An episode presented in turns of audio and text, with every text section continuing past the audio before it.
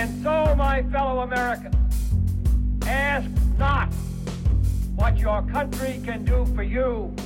Ask what you can do for your country. In the councils of government, we must car- guard against the acquisition of unwarranted influence, whether sought or unsought, by the military-industrial complex. That we can, and so help us God, we will make America great again. What's up, guys? Welcome to another episode of the No Gimmicks Podcast. I'm your humble host, as always, Brady Leonard. Hopefully, you guys are all having a great week. Uh, big show today. A lot to get to today. I was joined by my good friend Nate Madden from The Blaze. Uh, it's always a good time talking to Nate. Um, I uh, I put off talking impeachment as long as I could. We kind of talked Star Wars for a while. Uh, hopefully, you guys enjoy that.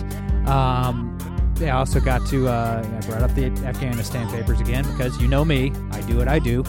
But we had to talk impeachment. We had to talk impeachment. I finally did it. You guys can stop complaining. Uh, you know, I, I, I tried to make it uh, as exciting as possible. It's a very boring topic, but I, I did what I can. Uh, before I get to Nate, guys, please follow us on Twitter at No Gimmicks Pod. Please subscribe on iTunes, SoundCloud, or Google Play. If you're on iTunes, please give us a five star rating and a good review. I'd really appreciate it. And if you want to get involved with the show, hit us up over on Patreon, patreon.com slash the No Gimmicks Podcast. All right.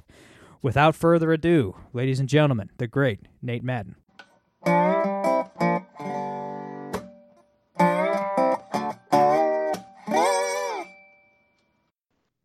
All right, guys, we're here with my friend Nate Madden from The Blaze. Nate, my brother, I know it's a busy day, but uh, thanks for taking the time, man.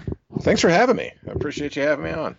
Of course, man. You know, today, uh, unfortunately, we have to cover stuff that's right in your wheelhouse, uh, covering Capitol Hill on a daily basis. So, um, you know, look, I- I'll, and not even like the real substantive thing of the spending debacle. Now we're we're talking about the end of the House's impeachment circus, so we can take a Christmas break and get to the Senate's. Right, we will get to the uh, the spending bill, by the way, because that was a monstrosity. but uh, I'm going to put off impeachment talk for, for a couple minutes, uh, dude. Uh, we, a lot of Star Wars talk, at least on Twitter lately, um, between a lot of our friends and, and colleagues and stuff. Uh, are you planning on seeing the new? Are you, you? you I'm sure you'll see it, but are you going to rush out and see the new Star Wars movie? I, I'm nervous. I- I'm very nervous. I've kind of given up on this trilogy. Um, after just so I, I'm going to see it at some point, like maybe after it, like maybe after it's streaming or it's at Redbox or something like that. I don't know that I'm actually going to put the money forward to pay for a sitter and take my wife out to see this. Um, or go see it with you know, or see it with a friend in, in theaters if the opportunity presents itself. Just because I've been so underwhelmed and unimpressed with the last two, the last two of this whole Skywalker Force Awakens trilogy, whatever we're calling it. Yeah, man. I Um, uh, I never even saw Solo um, because Last Jedi was so bad. I mean, like legitimately one of the worst movies I've ever seen in my entire life. Not just Star Wars related, just one of the worst films in history. Yeah. And so I didn't even see Solo, which I heard was good, but I was just like I couldn't I couldn't put myself through it. But I, I'll go out and see it. But man, so everybody was debating, and this pops up on Twitter like every six months or so, like listing in order like the best through the worst Star Wars movies. And I don't really care about the list as long as you get number one and and then the la- the worst correct. Like obviously Empire Strikes Back is the best and Last Jedi is the worst. Any any the other ones in between doesn't really matter to me. But I mean you agree? I mean that I don't. Yeah, think that's really I'll, I'll, agree on, right? on that. Uh, for me, it's uh, so the bottom's tied between Phantom Menace and Last Jedi. Um, Oh, dude, Last Jedi is much worse. I don't know. Oh. I Here, here's this. I was debating with a, a friend yesterday on Twitter, and I see your seven hour long pod racing scene, and I raise you a 12 hour long Casino Planet scene that makes no sense and came out of nowhere and then went away without any explanation. And just the murder of like all of the good characters in like the most bitch ass way they could possibly think of. I forgot about the stupid casino scene. I think my Yeah, I think man. I'm think my subconscious wanted that blocked out, but oh my gosh, yes. It was just the pod racing scene, except at least the pod racing scene had something to do with the storyline. Yeah, The- they needed the money to, to fix the ship to get back to, to, to get to Coruscant. Right. They like that that fit. It Oh at least like gosh. existed for a reason. The Casino Planet thing, they just introduced like new characters that nobody cares about for no reason, and then send them to a casino for an hour.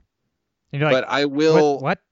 I, I still say it's it's a dead heat for me because of the whole stupid attempt at the whole like scientific reduction of the force of the whole midichlorian thing. Okay, all right. Here's the thing, though. Here's the thing. This is the trump card against your argument. Darth Maul was a badass. You, Kylo Ren, like any male, like human male over the age of 12, looks at Kylo Ren's like, I could kick that guy's ass. You just can't. Like, you can't have like all these awesome bad guys, Darth Maul, Darth Vader, like all these like you know historic, perfect villains, and then followed up with this like little bitch who's like, man, I'd knock that guy out in five seconds. You know, it's just bad, just bad all around. I'll concede you on that. I'm still pissed about the midichlorians, um, Yeah, and I will was- remain so. Have you are you watching uh, Mandalorian? I am, and it's it's nice. So like I, I want to thank the all the creatives over at Disney and Disney Plus for coming out with a super adorable space baby. because now my wife will watch Star Wars stuff with me. Dude, same. For the my space wife, my- yeah, my wife hates Star Wars, but she's watching Mandalorian for Baby Yoda. Yeah, Exactly. Like just bringing. just sits there the whole time just waiting for everything that circulates around the child. Yeah, we're we're a few weeks behind on it, um, but we're catching up slowly. But yeah, Oh. I, I'm enjoying it. I think this is uh, you know like so the, it's it's weird. You know, I I'm- I really hope Disney gets the message that the two best things that it's put out since acquiring Lucas, acquiring the rights, Rogue One and The Mandalorian, and they can hopefully reset on that and stop doing all the stupid crap that they've done with this with this sequel trilogy. I think they're gonna like fast forward ten years. I think they're basically going to do what Marvel's done with a couple. Like they did that with like the Hulk, like one of those weird, like really bad Hulk movies.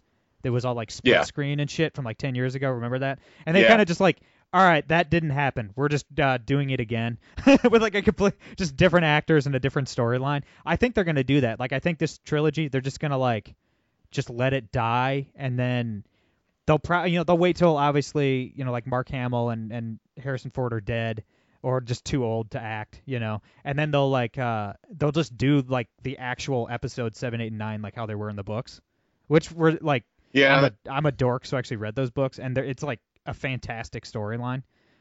You know, it, it starts like three years after Return of the Jedi, and it's great. So I, I could totally see them in like ten or twenty years, just like, okay, mistakes were made, we're sorry, uh, we're gonna try it again. if only. I, I don't have that kind of optimism. Uh, I think we're just gonna have like. I think we're just gonna be stuck with a crappy sequel trilogy and a lot of really good, you know, a lot of really good penumbra content. I don't know what we call it, peripheral content.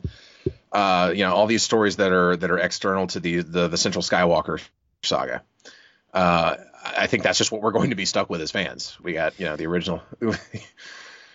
You're probably right. I mean, look, in in my defense, uh, I mean, you do work on Capitol Hill every day, so you're you are just by nature a pessimist. I have to Um, you you have a lot of self-loathing issues going on right now. I mean, I get it. I mean, how could how could you not? Um, all right, want to do this? Want to do this, man? Let's do Yeah, it. let's rip the band-aid. All right. All right, look, uh, I may never forgive the Democrats um, for making me talk about this bullshit impeachment nonsense. I mean, I, I've I've told the audience like I'm not talking about it until something happens. I guess technically speaking, something's happening today. Not really, but hey, look, happy happy fundraising day, Nate. Happy fundraising day. Uh, that's kind of all this is. It's not really an impeachment. It's just both sides fundraising off of this. So. Uh, yeah, ha- ha- happy fundraising day. I don't know. Well, I, I don't know what else to say, man. I don't know. I got nothing. The only two things that happen on the House floor anymore are voting and fundraising. Let's let's face that fact now. I mean, most most of the you can see with the spending bill that came out, most of the stuff that actually comes to the floor, the the cake is baked before you get there. You know, that we don't like open amendment processes. Even when there are open amendment processes, it's all, you know, it's everything's sort of a predetermined outcome by the time it gets to the House floor. Um, if it's actually going up for a vote, you know, most of its fate's already been decided. Kind of like this, yeah. Uh, we've known well, for this episode specifically, and then for all the other episodes of undermine Trump theater that we've seen for the last three years, we've known that we were headed towards today. Uh, and this is simply just a long, arduous slog through a bunch of prepared statements. So, you know, what I'm watching on the floor right now, it's a long, arduous slog through a bunch of prepared statements towards the outcome we all knew that we were eventually going to get to the moment the Democrats took over the House of Representatives on election night in 2018. We knew this was coming. We knew there were going to be investigations upon investigations upon investigations. There was eventually going to be an attempt, uh, an impeachment attempt based on something. You know, at, at, the time it seemed like it was going to be the Mueller stuff, and then that fizzled, so they had so they ended up running with this.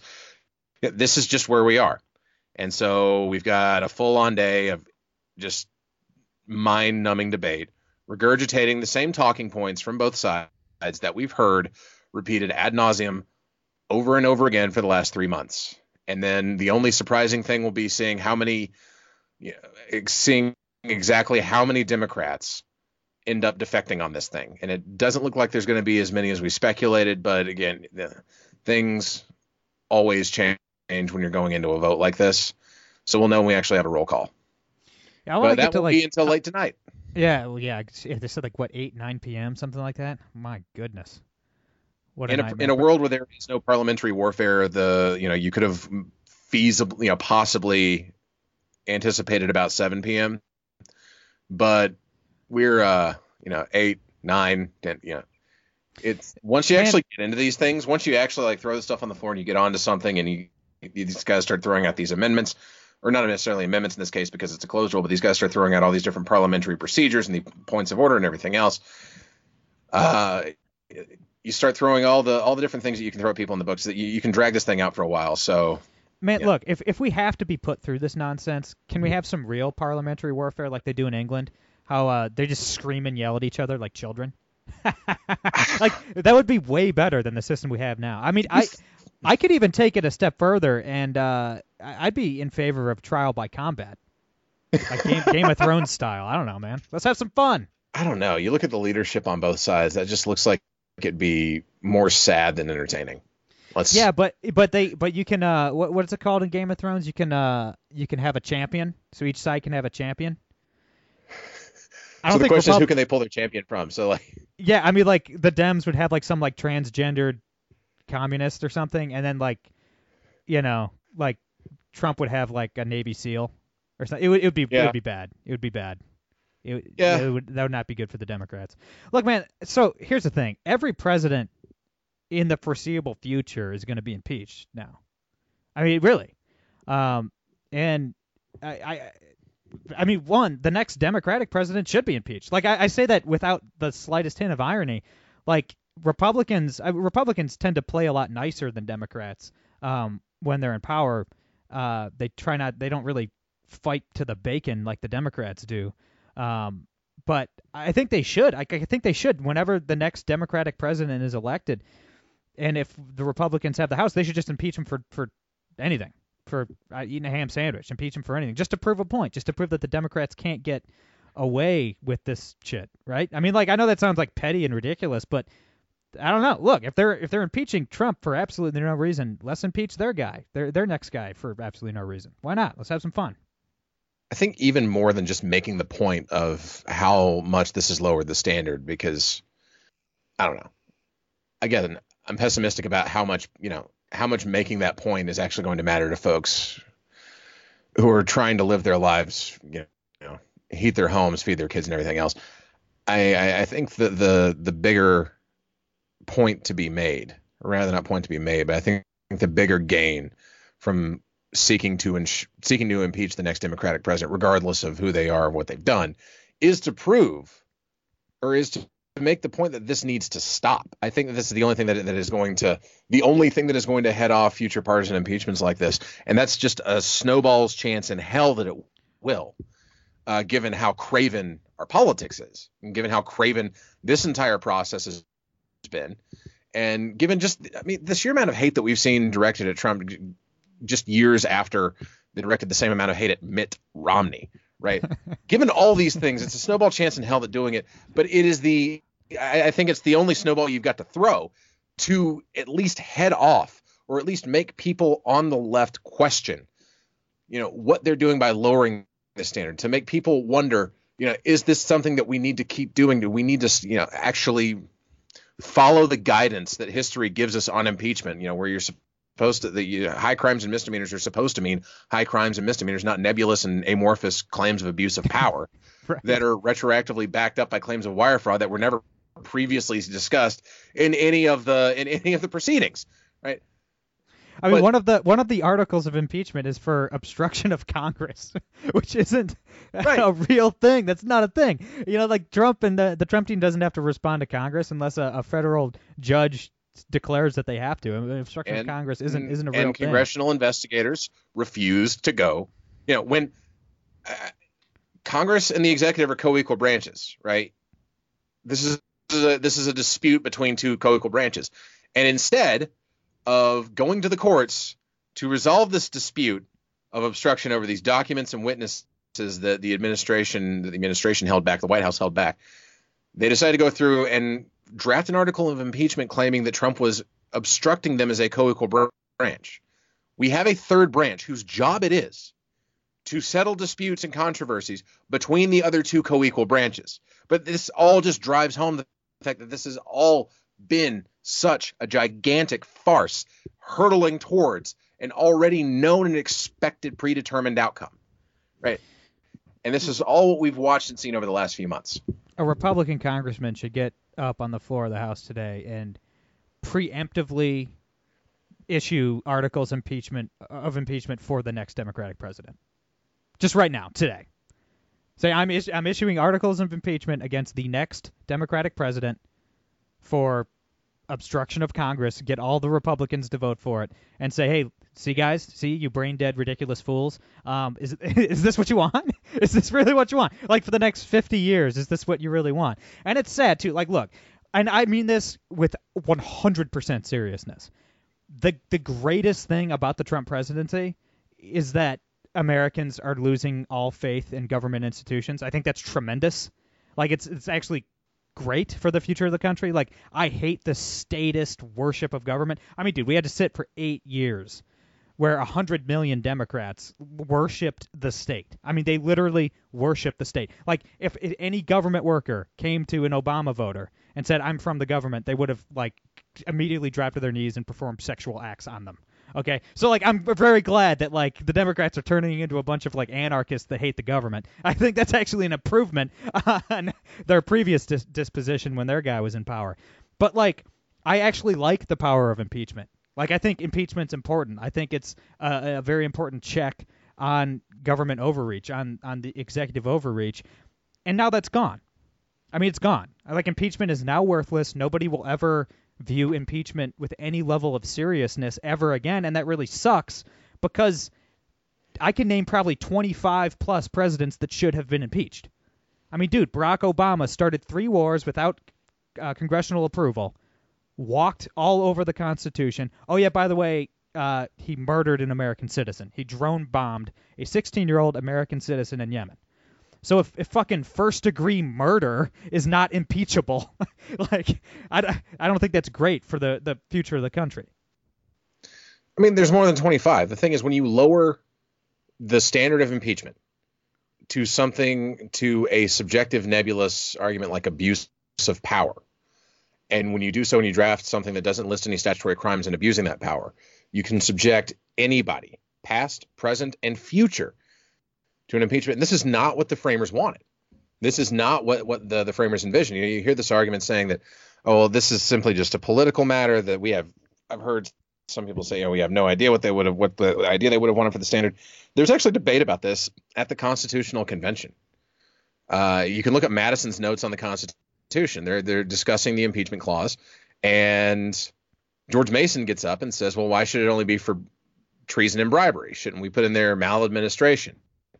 Maladministration, of course, is something that, that means you know doing a bad job, doing a subjectively you know bad job or dishonest job, or whatever you want to mean.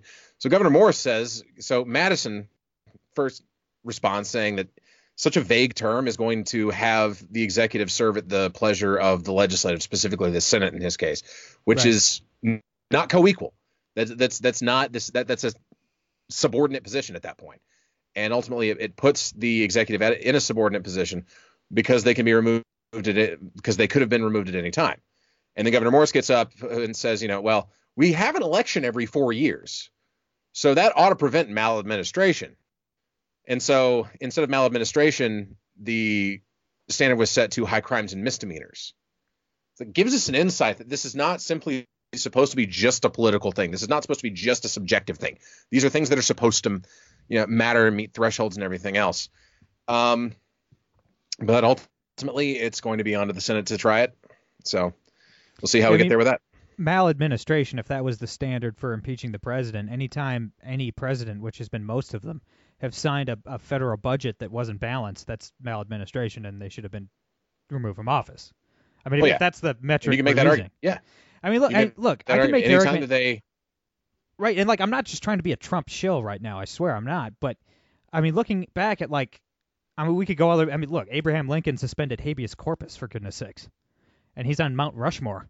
He's like a consensus top five president. I would disagree with that, but he's a you know, among most scholars, he's a consensus top five president, and he suspended habeas corpus. Okay, like if that's not impeachable, I don't know what is. I mean, just look at the last several presidents, and I, you could argue that Trump has committed the by far the least uh, impeachable offenses. I mean, I mean Obama, obviously, the wars, the uh, weaponizing the IRS, wiretapping journalists, drone bombing an American citizen.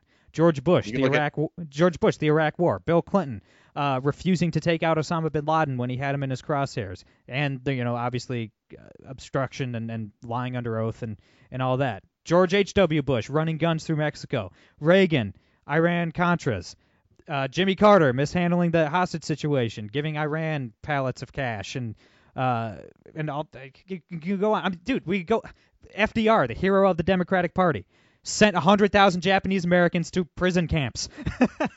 oh, and threatened to to pack the Supreme Court if the Supreme Court didn't rubber stamp his communist agenda. I mean, dude, look. I mean, we I mean, we could go through history. They all could have been impeached. They weren't, but the left wants us to be perfectly fine with impeaching our guy for having a phone conversation with the president of a country that doesn't matter. It's it's absolutely ridiculous.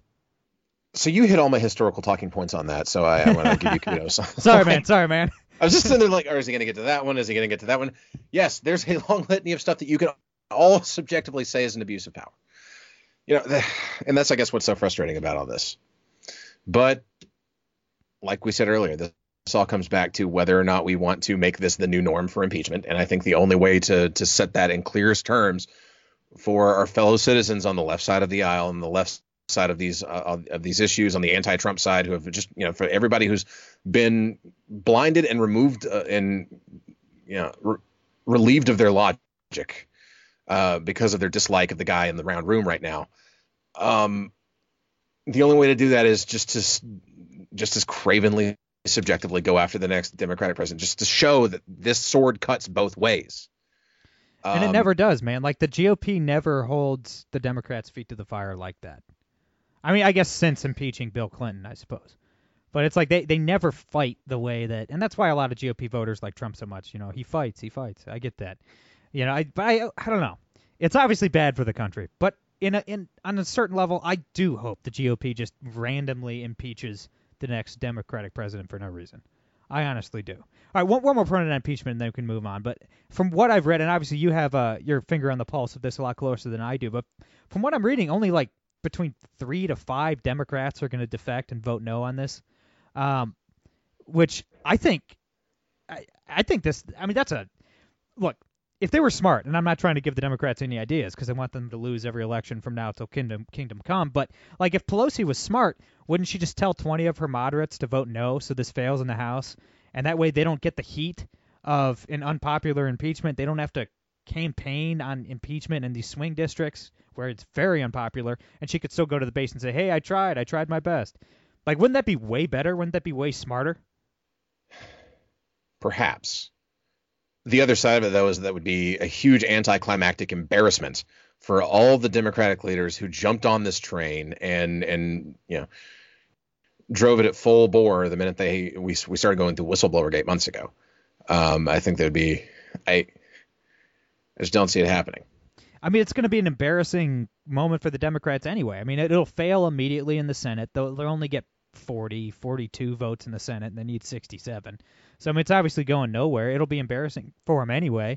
It seems like Pelosi, if she was the crafty, cunning politician we all thought she would, she would at least save the careers of these, you know, 20, 30, 40 swing state Democrats who are probably going to go down next year.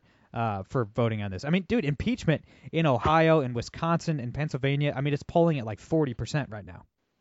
Yeah, it's it's abysmal the the support for this thing uh, that they would need in order to do this. It is, and a lot of these vulnerable freshman Democrats are effectively going into this knowing they're committing political suicide. I I think this is just one of those things where it goes a step past political calculation and that a lot of these people really truly do believe in their heart of hearts that this impeachment needs to happen because it defies all political calculation at this point. Um, either it's a combination or either that or it's it's a combination of really and truly believing that we do that we do need to impeach this guy for the sake of the future of the republic um, and the fact that so many people in this in the leadership of the House Democratic Caucus have t- now tied themselves to this thing, and if it doesn't pass, it's going to be a huge embarrassment for them. Uh, which I guess you know would also be a huge embarrassment if they lost in 2018. But you know, again, we're at a point that just defies all political calculation because if political calculation mattered, we wouldn't have gotten to this point in the first place. Right, right. That's definitely correct. And I mean, look, uh, silver lining for all these moderate Democrats, you know, in, in swing districts who are going to lose their job next year. Obviously, the Trump economy is very strong. So, uh, you know, the economy is booming right now due to Republican governance. So, they'll be able to find work in the private sector. So, you know, they'll, they'll, you guys will be all right. Conor Lamb and all you, you know, all you hacks, uh, you'll you'll be fine. You can thank Trump when you when you find a, a, a nice paying job in the private sector. Um, all right, so I, I know you're a fan, Nate, of uh, our friend uh, Cocaine Mitch the Senate Majority Leader. And I just think it's hilarious, man. When the when the House is fooling around with impeachment today, the Senate is set to confirm 13 more federal judges. Ah, God bless that man, the senator from Kentucky. Yeah, I mean, that's how it does. it's just they're going to keep rolling to the end of the year. Um, this is pretty much. I mean, what? Here's the thing. Yes, this is something that McConnell wants to be his legacy. Yes, it's probably the only uh, Trump promise that Congress can deliver on in any meaningful way with a Democratic House right now. Right. Um, and Democratic, they crossed 170 total judges between districts, circuits, and the Supremes, and then they crossed the threshold after that for 50 circuit for 50 a- appellate courts. So the circuit, the actual circuit judges that make these these these rulings that line up with the Supreme Court. Um, and that's a huge deal. This is something that's going to live on I mean, this is something that's going to reverberate long after, uh, you know, McConnell and Trump cross over into the next uh, into, into the next plane of reality. You know, it's a wonderful thing. It's a wonderful thing. Uh, look, one more thing uh, that we, we have to touch on before I let you go, Nate. And I know you're busy, so I'm gonna let you go here in a second. But um, look, I've been I've been pounding my desk, screaming and yelling into my microphone twice a week about uh, about the Afghanistan papers. Um, obviously last week the Washington Post published the Afghanistan papers, the biggest news story in a decade in my mind. Um, if anybody missed it, if you are a citizen of the United States, uh, your government has been lying to you for 18 years about Afghanistan. They've been lying to you to your face. They knew that they had no exit strategy, they had no real enemy, no real goal, no mission at all. 3,000 of our countrymen have died over there. Oh, not to mention the 100,000 uh, Afghani civilians. Um, obviously, nobody gives a shit, man. Nobody cares, Nate. Like that, it, that was in and out of the news cycle in like four hours. We talk about impeachment. We're talking about all this crap that doesn't really matter. The Washington Post, and hey, God bless them, they actually did some journalism for once. A broken clock is right twice a day, but they broke the biggest news story in a decade, and nobody cares. Like I, it, I'm so frustrated doing this podcast, man, trying to get people to give a shit about things that actually matter, and all people want to talk about is impeachment. It's so frustrating, man.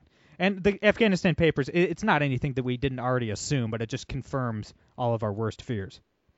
You know, when I get into stuff like this, because it's the stuff that people actually pay attention to and the stuff that really matters, I remind myself that that's the setup for literally every movie about journalism I've ever seen in my entire life, and realize this is, you know, this right. is this is not a new complaint. This is not a new frustration that I have. This has been around, right? Right.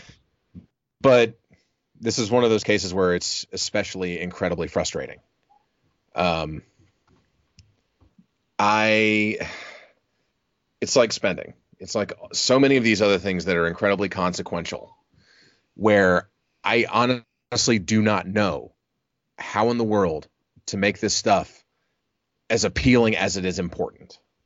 And I've been searching for that magical Northwest Passage, you know, for years, and I, I, I simply just don't know what to do about it.